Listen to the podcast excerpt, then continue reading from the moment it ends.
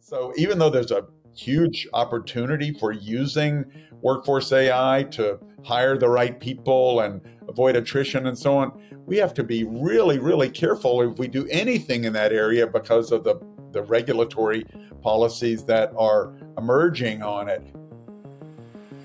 Data, artificial intelligence, the metaverse, crypto and Web3, and quantum computing are just a few of the technology innovations that are changing the way we live, work, and experience the universe.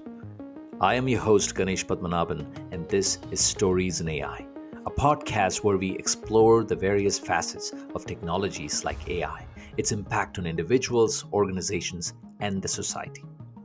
You will hear from a variety of experts and practitioners, their personal stories, their best practices, and advice to put technology to work.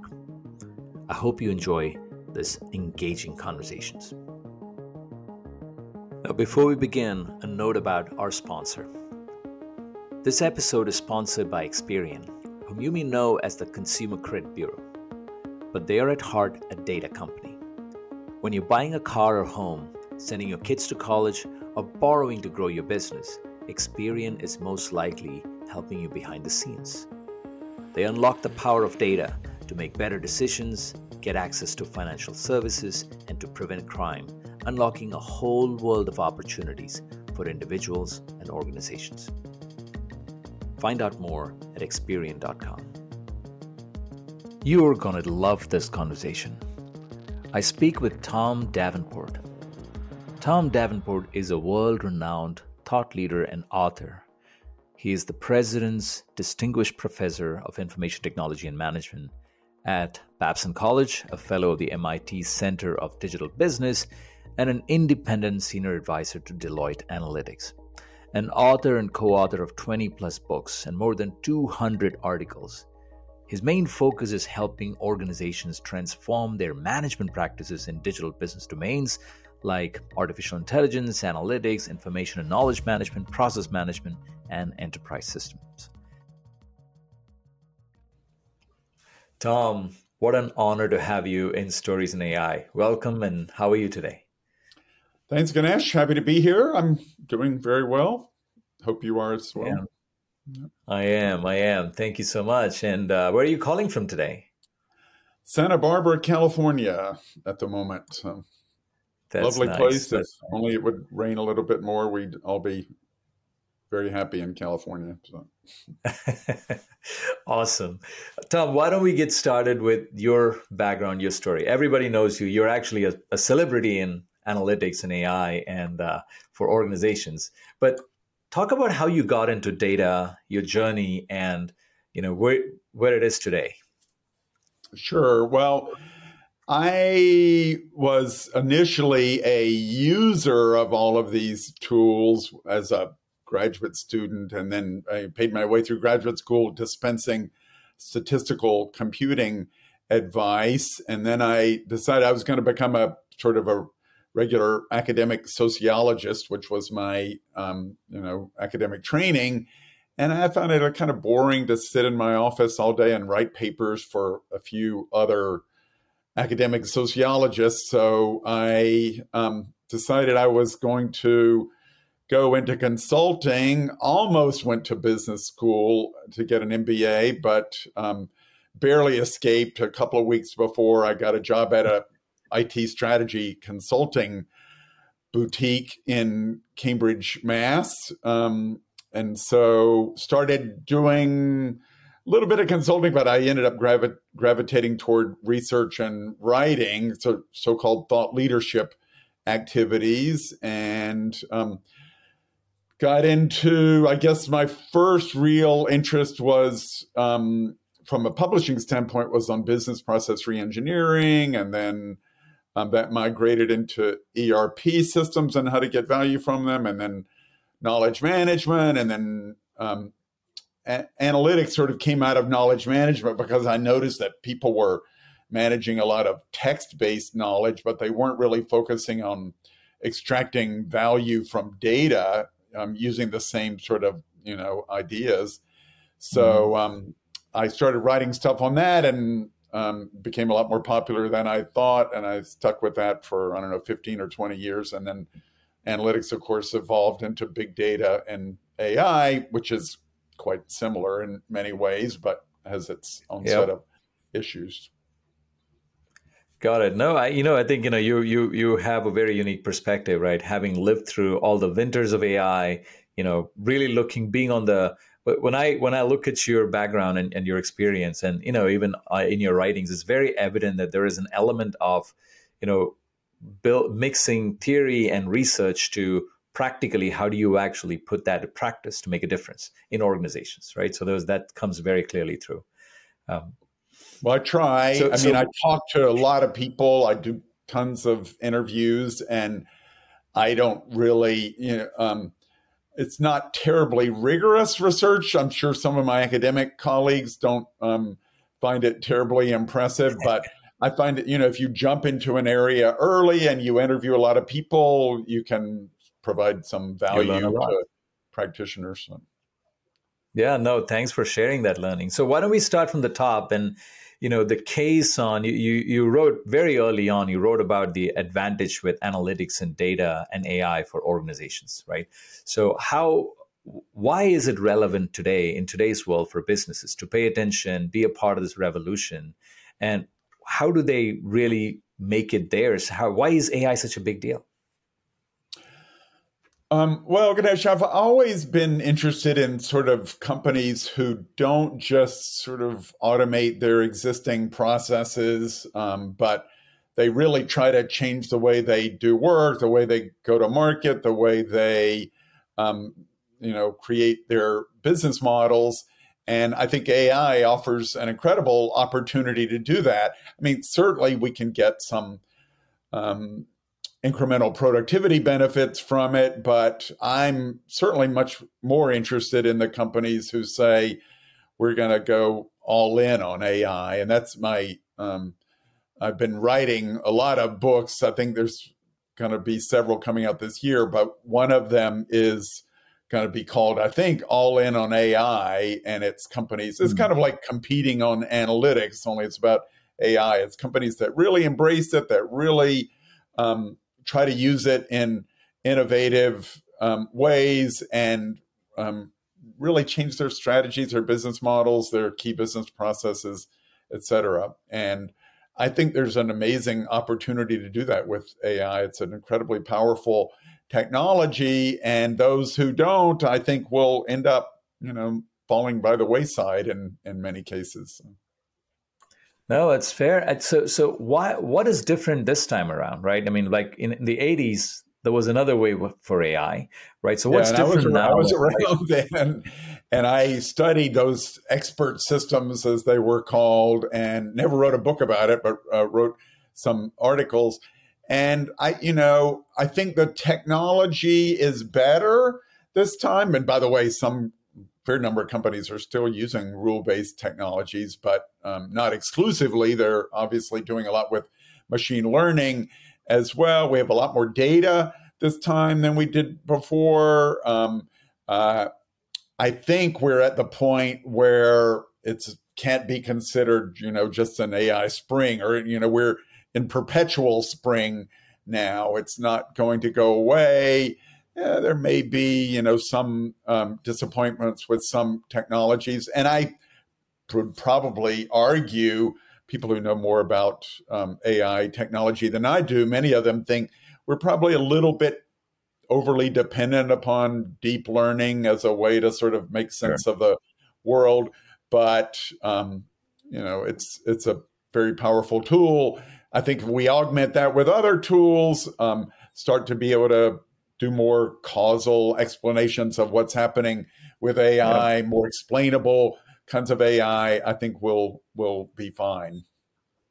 No, so Tom, actually, it's it's interesting you say that. Like one, I, I do believe the same thing. We're in, I think we're past the spring. We're actually, I think we've we've crossed that chasm for AI. It's it's not going to go away, right? I mean, it's going to be there.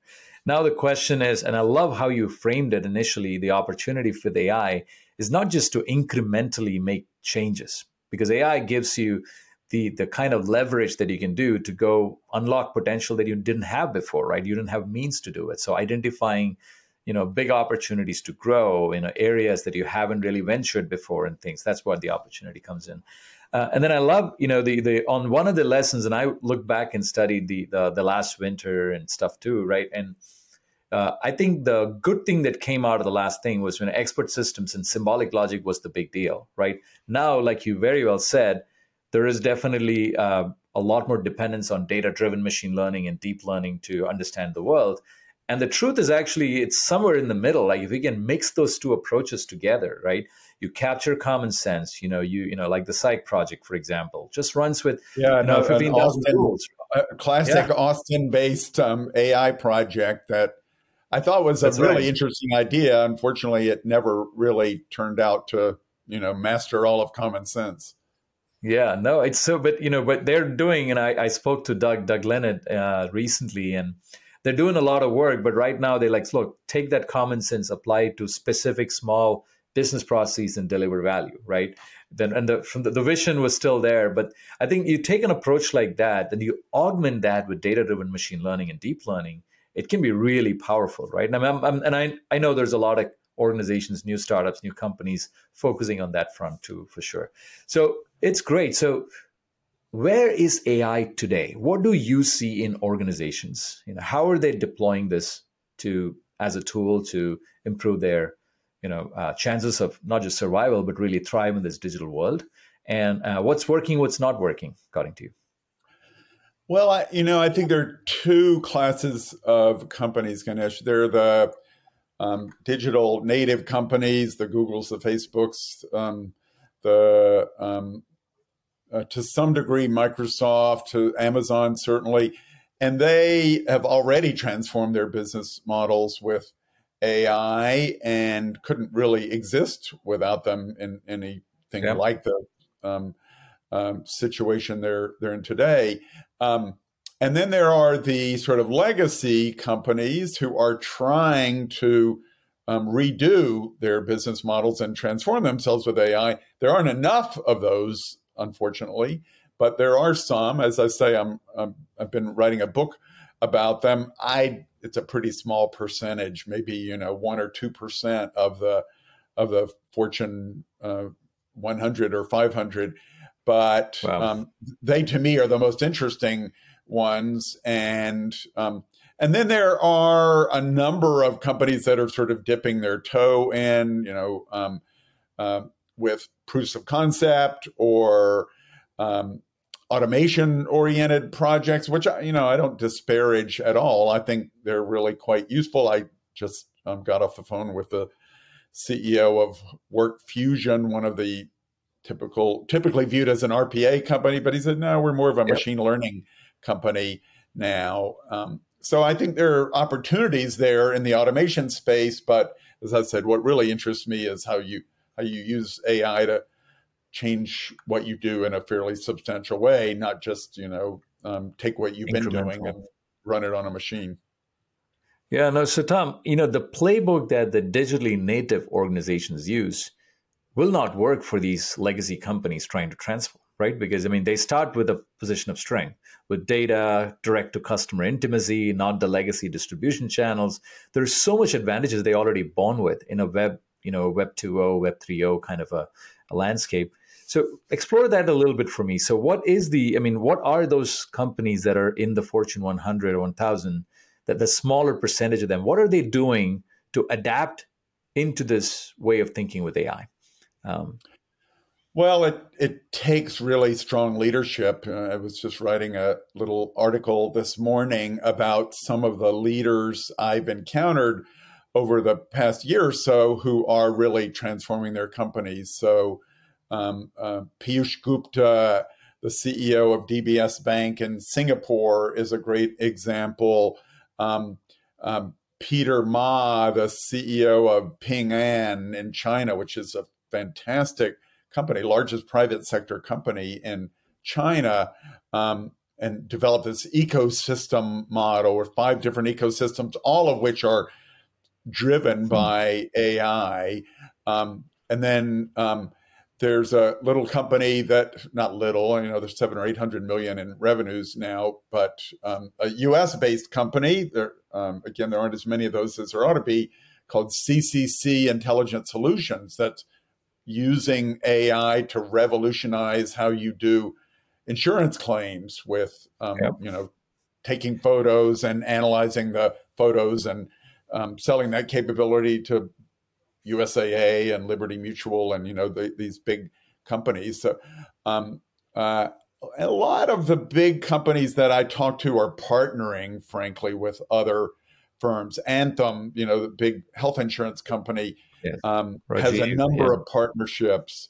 Um, uh, other insurance companies um, are partnering with Vitality, health insurance companies, and life insurance companies to try to start changing customer behavior using AI and you know making um, uh, nutrition or exercise or health um, uh, care kinds of recommendations. So um, I think it's hard for companies sometimes to do this on their own, and so partnering with a startup, maybe acquiring a startup is not a not a bad idea. But uh, Ping An and um, DBS and CCC, they're pretty much doing it on their own, and and I certainly commend them for being able to do that.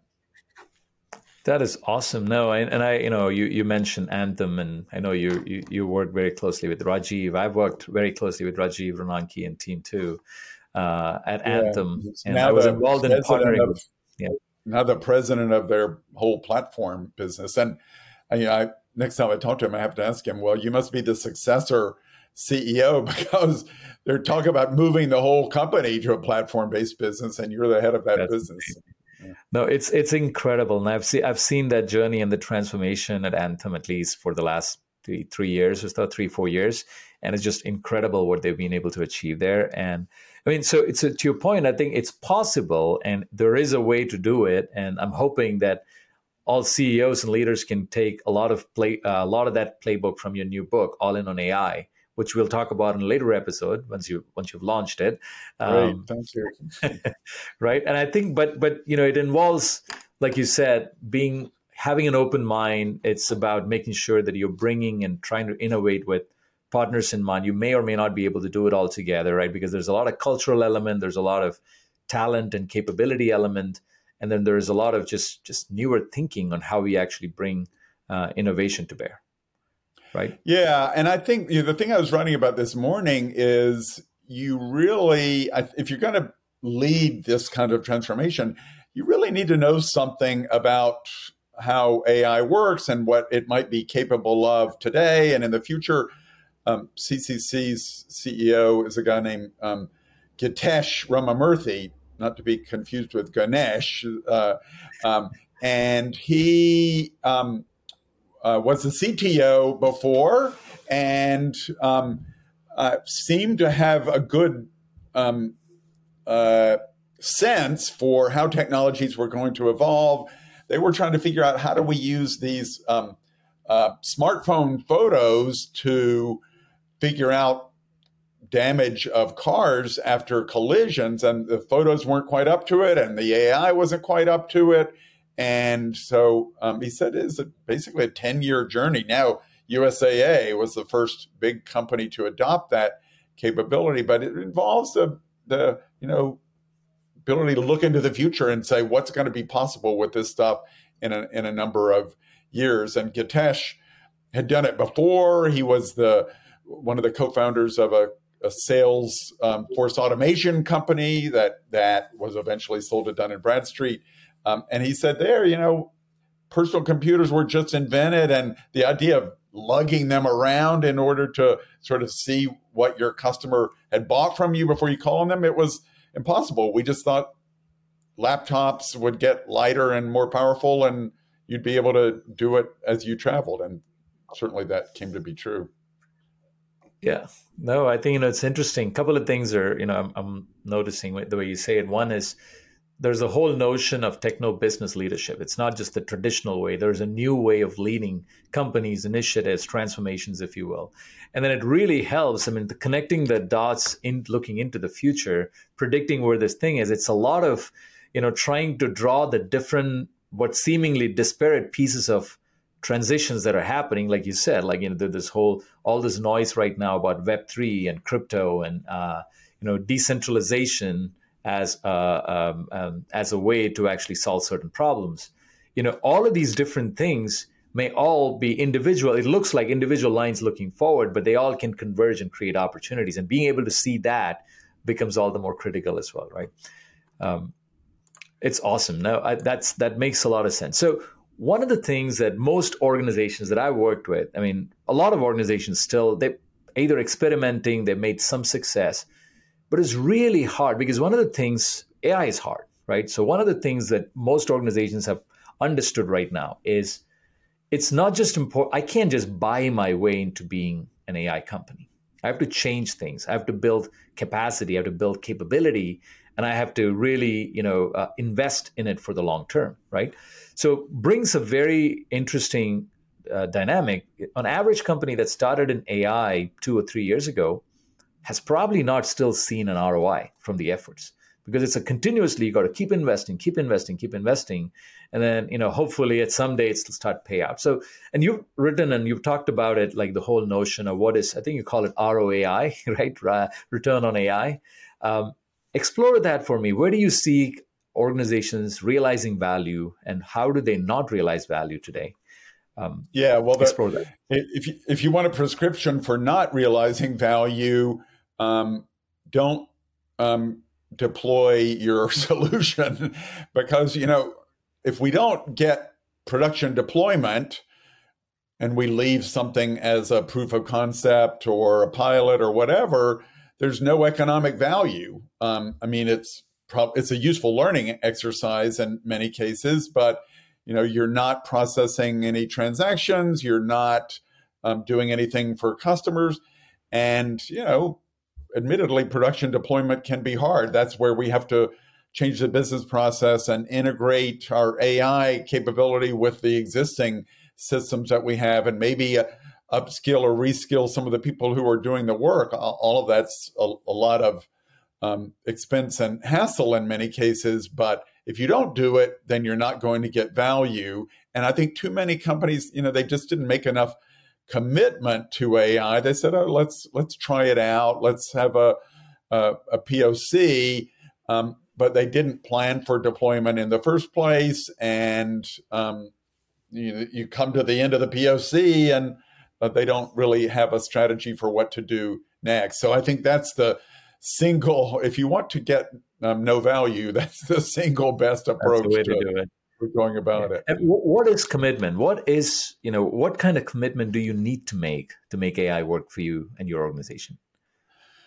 Well, there's a substantial investment commitment. I mean, you know, the, the companies that are really into this are spending um, millions and millions of, of dollars on it.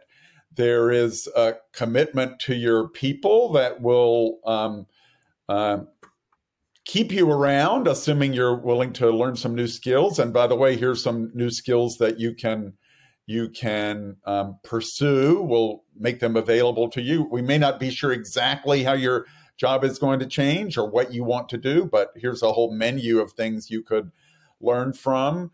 Um, uh, in some cases, it's partnering, as I said. I've um, been uh, looking at Shell, and they have a partnership with C3 um, AI and Baker Hughes, the kind of oil field technology company, um, to try to um, both transition into you know non-carbon based sources of energy, but also to make their existing business much more efficient by instead of inspecting pipelines with with human inspectors, you know, flying over with drones and taking photos and analyzing them and, and so on. It's a huge improvement in productivity. So um, I uh, I think in many cases there's a lot of expertise out there, and you might as well um, try to form it through ecosystems as well as doing everything in, internally. even you know, even in the companies like DBS says we we want to compete with the digital natives. That means we have to develop a lot of this technology ourselves. But they're also trying to create. I think they have 200 APIs that link to different aspects yeah. of the economy. So um, ecosystems and platform-based businesses, I think, are, are the way to go for many companies in this regard. Ping An is the the master of this. Yeah, no, it's actually interesting. I, I, love to, you know, that ecosystem thing. It's it's um, it's very relevant because I think it provides on the both sides, right? The digital native companies who started off as something else now with the technology platform can extend their reach into other things. A great example is I accidentally ran into Stripe uh, the the Patrick Collison's company in in the Bay Area, having a banking as a service uh, API set. I mean, this was completely out of accident. I was like, I don't know where I was in their website. I just well, went in, and then you can see that you can just literally add a banking service into your mobile app or into your website. You know, complete with servicing, loans, lending, everything. You know, all in you know not non crypto way, of course. Um, and it's just fascinating. So they are opening up areas that are in periphery to where they are and helping with, I'm going to help you process bills and invoices. Now I'm going to go and give you a banking service to get access to funding, right? And so same yeah. thing, like you said, the DBS example, the other way, right? They can now, you know, or Ping An's example, with their ecosystem, can encroach and enter other markets as well to start getting value out of it, right? Well, and if you do that well, it becomes a a real virtuous circle where you, the ecosystem model gets you more customers um, uh, because of the, these relationships, and that provides more data, and that gives you a better ability to train your models and improve the AI related capabilities that you're offering, and that gets you more customers, which gets you more data. So it, it just really cycles in a very positive way.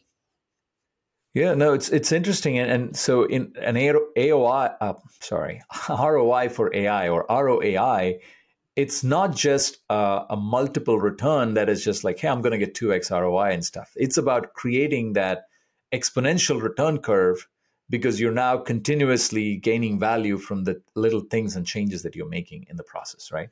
Um, that's that's definitely a fascinating thought. Uh, one of the things that you know I always used to um, uh, encounter business leaders that I, you know, either consulted with or were customers of mine in AI were like, they lose patience. Like 18 months into this thing, look, I just hired a 30 people team. There's a lot of data scientists, there's a lot of data engineers, and we're put two products uh, in production. And you know, at least a year, a couple of years ago, that was initially just a conversation about, oh, I may not have the right tools in place to go make that happen. So let's go talk to a bunch of new other companies. Let's add some tools and stuff. But I think we have now very well realized it's not just the tools, it's the people, the process, how they actually do it. And one of the um, uh, interesting, I would say, evolutions of AI on how organizations are adopting AI is starting off with these centralized centers of excellence or COE teams, right? Where they're pulling in this bunch of 35 to 40 to 50. And I remember talking to JP Morgan Chase like five years ago. They had, you know, like 100 people doing that. And their big issue, and Lori Beer was like, look, my concern is not how do I make that 100 people productive. My concern is I have 55,000 developers who are all building technology to serve our customers. How do I enable them to do more with data science and AI? So, and you've written and talked about, you know, how data science need to be democratized for organizations to really win with AI, right? Explore that for me a little bit. Yeah, well, I agree. I mean, um, there are never going to be enough data scientists out there to do all we want to do with AI. And fortunately, a number of, of new technologies have come along that make it possible for people without data science backgrounds to do some pretty impressive model development work and even model deployment work. And so why not take advantage of those for people who are motivated and you know willing to learn some new ways of doing things? I, a few years ago, one of the companies that I work with is DataRobot, and I an automated machine learning company, and now ML Ops yep. as well. And I interviewed a number of their customers. I remember talking to a guy who um, was the uh, senior risk executive at RBC, Royal Bank of Canada. And he said, you know, I have a couple of choices. I could maybe, if I'm lucky, hire some data scientists um, and have them build models. It's unlikely they'll know much about banking or my customers or really even care all that much because, you know, they want to build models and that's what they're good at. Or he said I could find somebody who understands my customers, um, you know, maybe an analyst type in the bank, somebody who knows banking, and say, okay, here's some auto ML tools at your disposal. See if you can develop some models. And he said, in most cases, I'll take the latter. Um, and there are a lot yeah. more of those to choose from. So I, have been a little disappointed at how um, quickly companies have embraced this idea. There are, in my book, I've been writing about Kroger and their data science subsidiary 84.51 degrees, one of the more oddly named um, companies, but that's the longitude of Cincinnati where they're they're based, and they said they do a lot of longitudinal models, but they have, um, in addition to having a lot of data scientists, they've also um, empowered these people they call insight specialists to develop mm-hmm. models um, with auto ML, and in many cases, they say the models are you know better predictors than the ones developed by data scientists because they understand the business and know what features and variables to to incorporate and and so on. So I, I if I were starting a, an AI operation now, I would definitely not try. Oh, let's just hire the usual you know suspects in the data science area. One, that's really hard to do. There aren't enough of them, and there's this other opportunity clearly you need some data science types to help you you know maintain guardrails on people's models and uh, uh sure. uh, see whether Having the things that yeah. But uh, i think we're really missing out on an opportunity if that's all we do is assume that you've got to have data scientists to to do everything in ai no it's it's it's fascinating you you call that out. I think one of the trends and i i I think I definitely think on the hype meter, it's a little high, the no code, low code platforms for AI right now.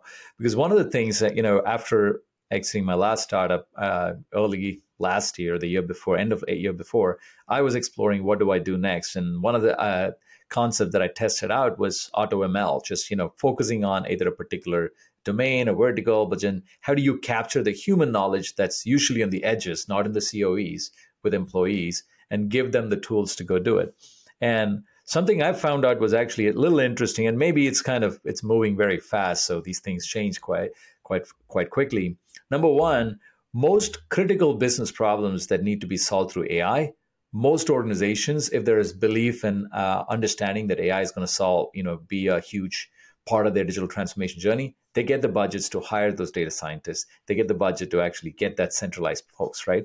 So what ends up happening in auto ML projects is usually you're stuck with problems that are not tier one problems for those enterprises. So it's probably a tier two, tier three problems, which leads to the same problem, which is there'll be experiments, but nothing will go into production, right? So one one area that I walked away with saying, well, there is if you can build the infrastructure for those things also to go into production as a part of your regular CI/CD pipelines and things like that, maybe there is an opportunity. Just make it easy.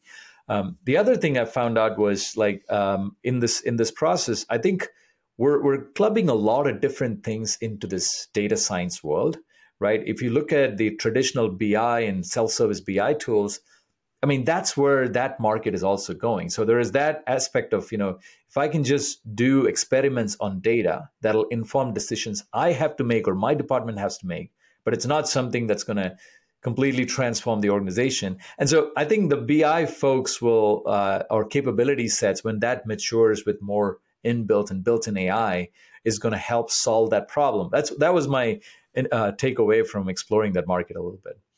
Um, yeah, no, I agree with that. And I, I, think we are incorporating too much into the data science role. We need to sort of break that apart into a whole variety of things data engineering, um, um, data product um, management, yes, in, in a sense. Um, That's uh, huge. There's the whole, yeah, there's the whole ongoing maintenance issue with um, tools like ML Ops and so on. And maybe that's a different job. Um, uh, the translators, the people who you know can make sense of it to to the business and and get their trust uh, that it's worth you know doing something about. Um, so um, we really, uh, if we're serious about this, there are really a whole set of jobs, a whole set of activities that we really need to build the capability for.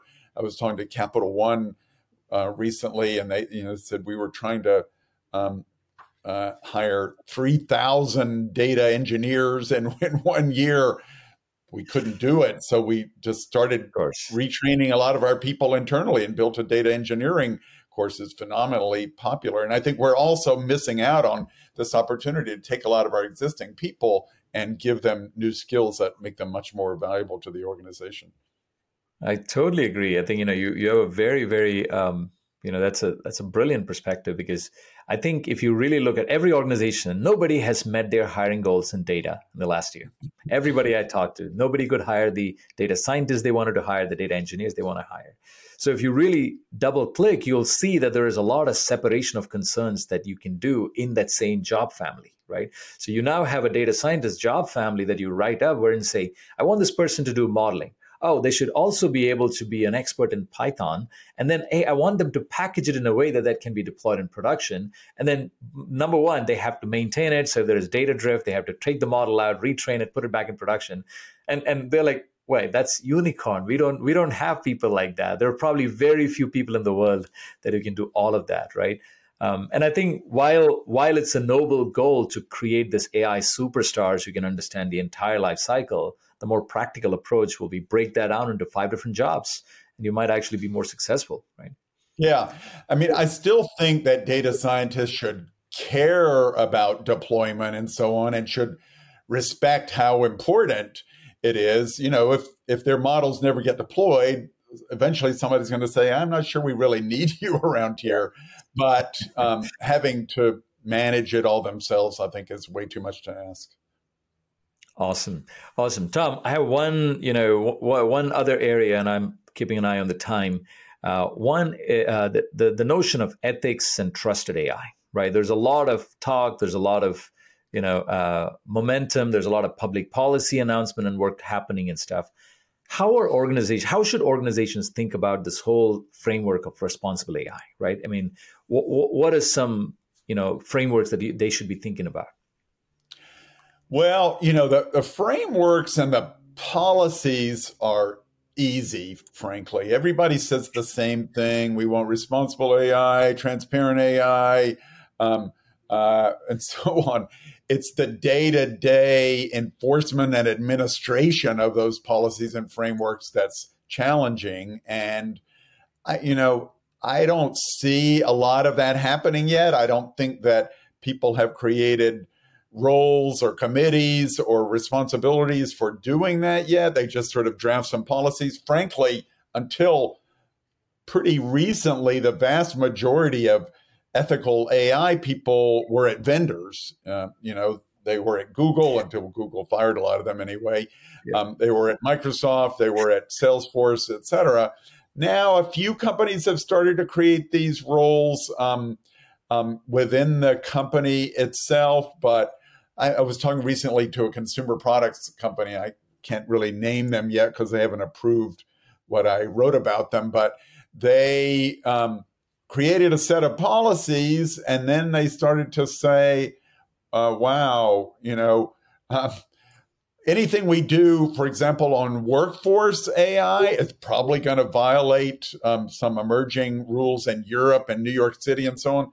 So even though there's a yeah. huge opportunity for using workforce AI to hire the right people and avoid attrition and so on, we have to be really, really careful if we do anything in that area because of the, the regulatory policies that are emerging on it. Facial recognition AI is another area. You know, the yeah. IRS just backed away from that yesterday after thinking, you know, we're going to use facial recognition AI to confirm that you are who you are when you want to call us to talk about your taxes. Not that there's anybody there to actually answer the phone. uh, so uh, I think that day to day administration of of these uh, approaches is going to be very difficult. The other thing to remember is human beings are also very biased in their decision making. And so we have to say, yeah. okay, AI is, can be biased because it's created by humans using data about humans in many cases, but is it less biased than the human decision making uh, about hiring or, or uh, how we treat yeah. customers or whatever?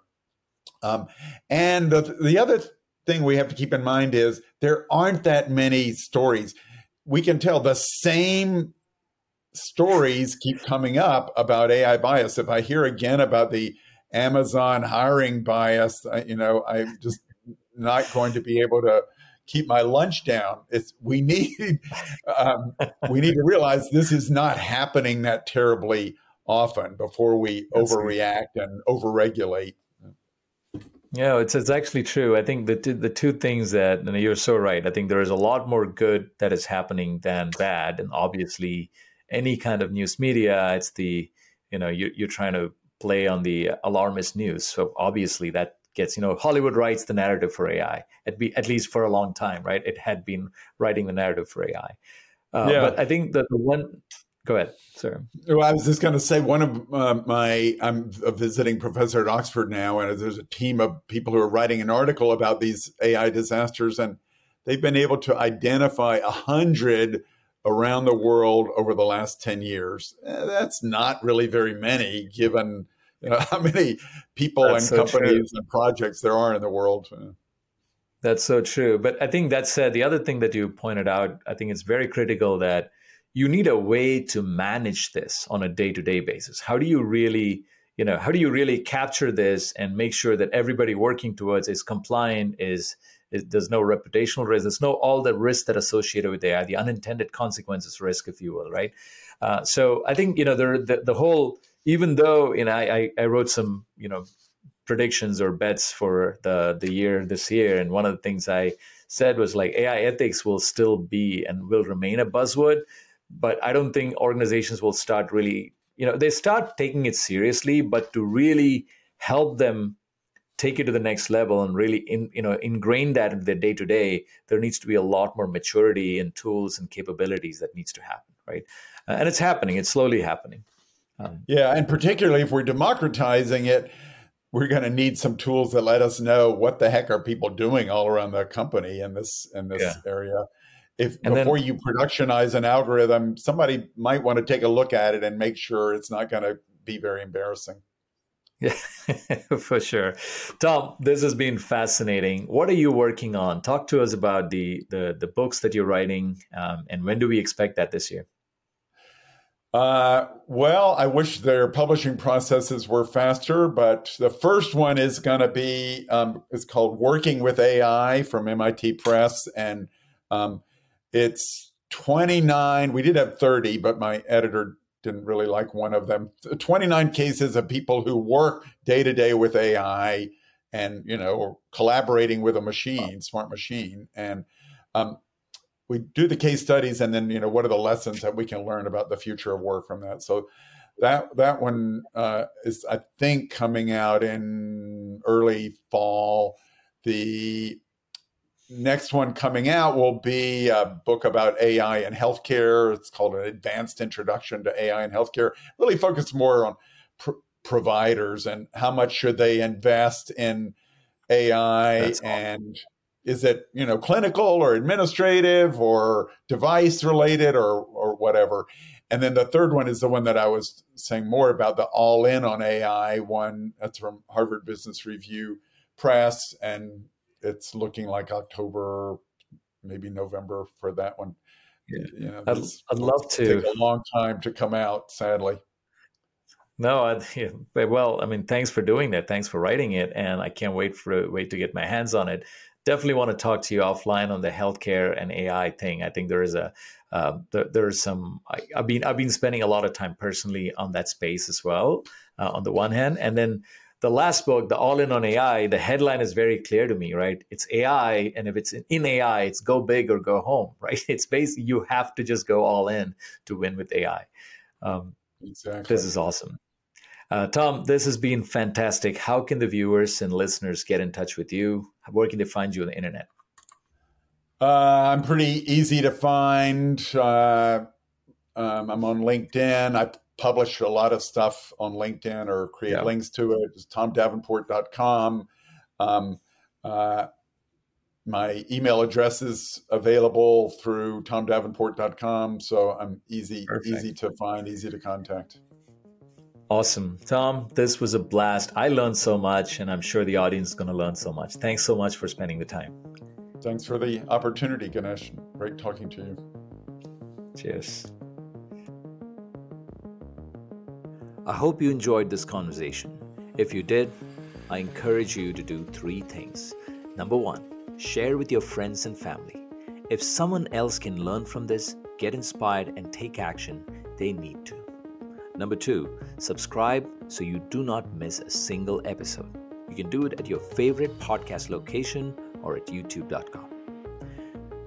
Number three, let me know if you have any questions, comments, or ideas for me or my guests. And check out storiesinai.com to access show notes and more resources. Thank you for listening. See you next time.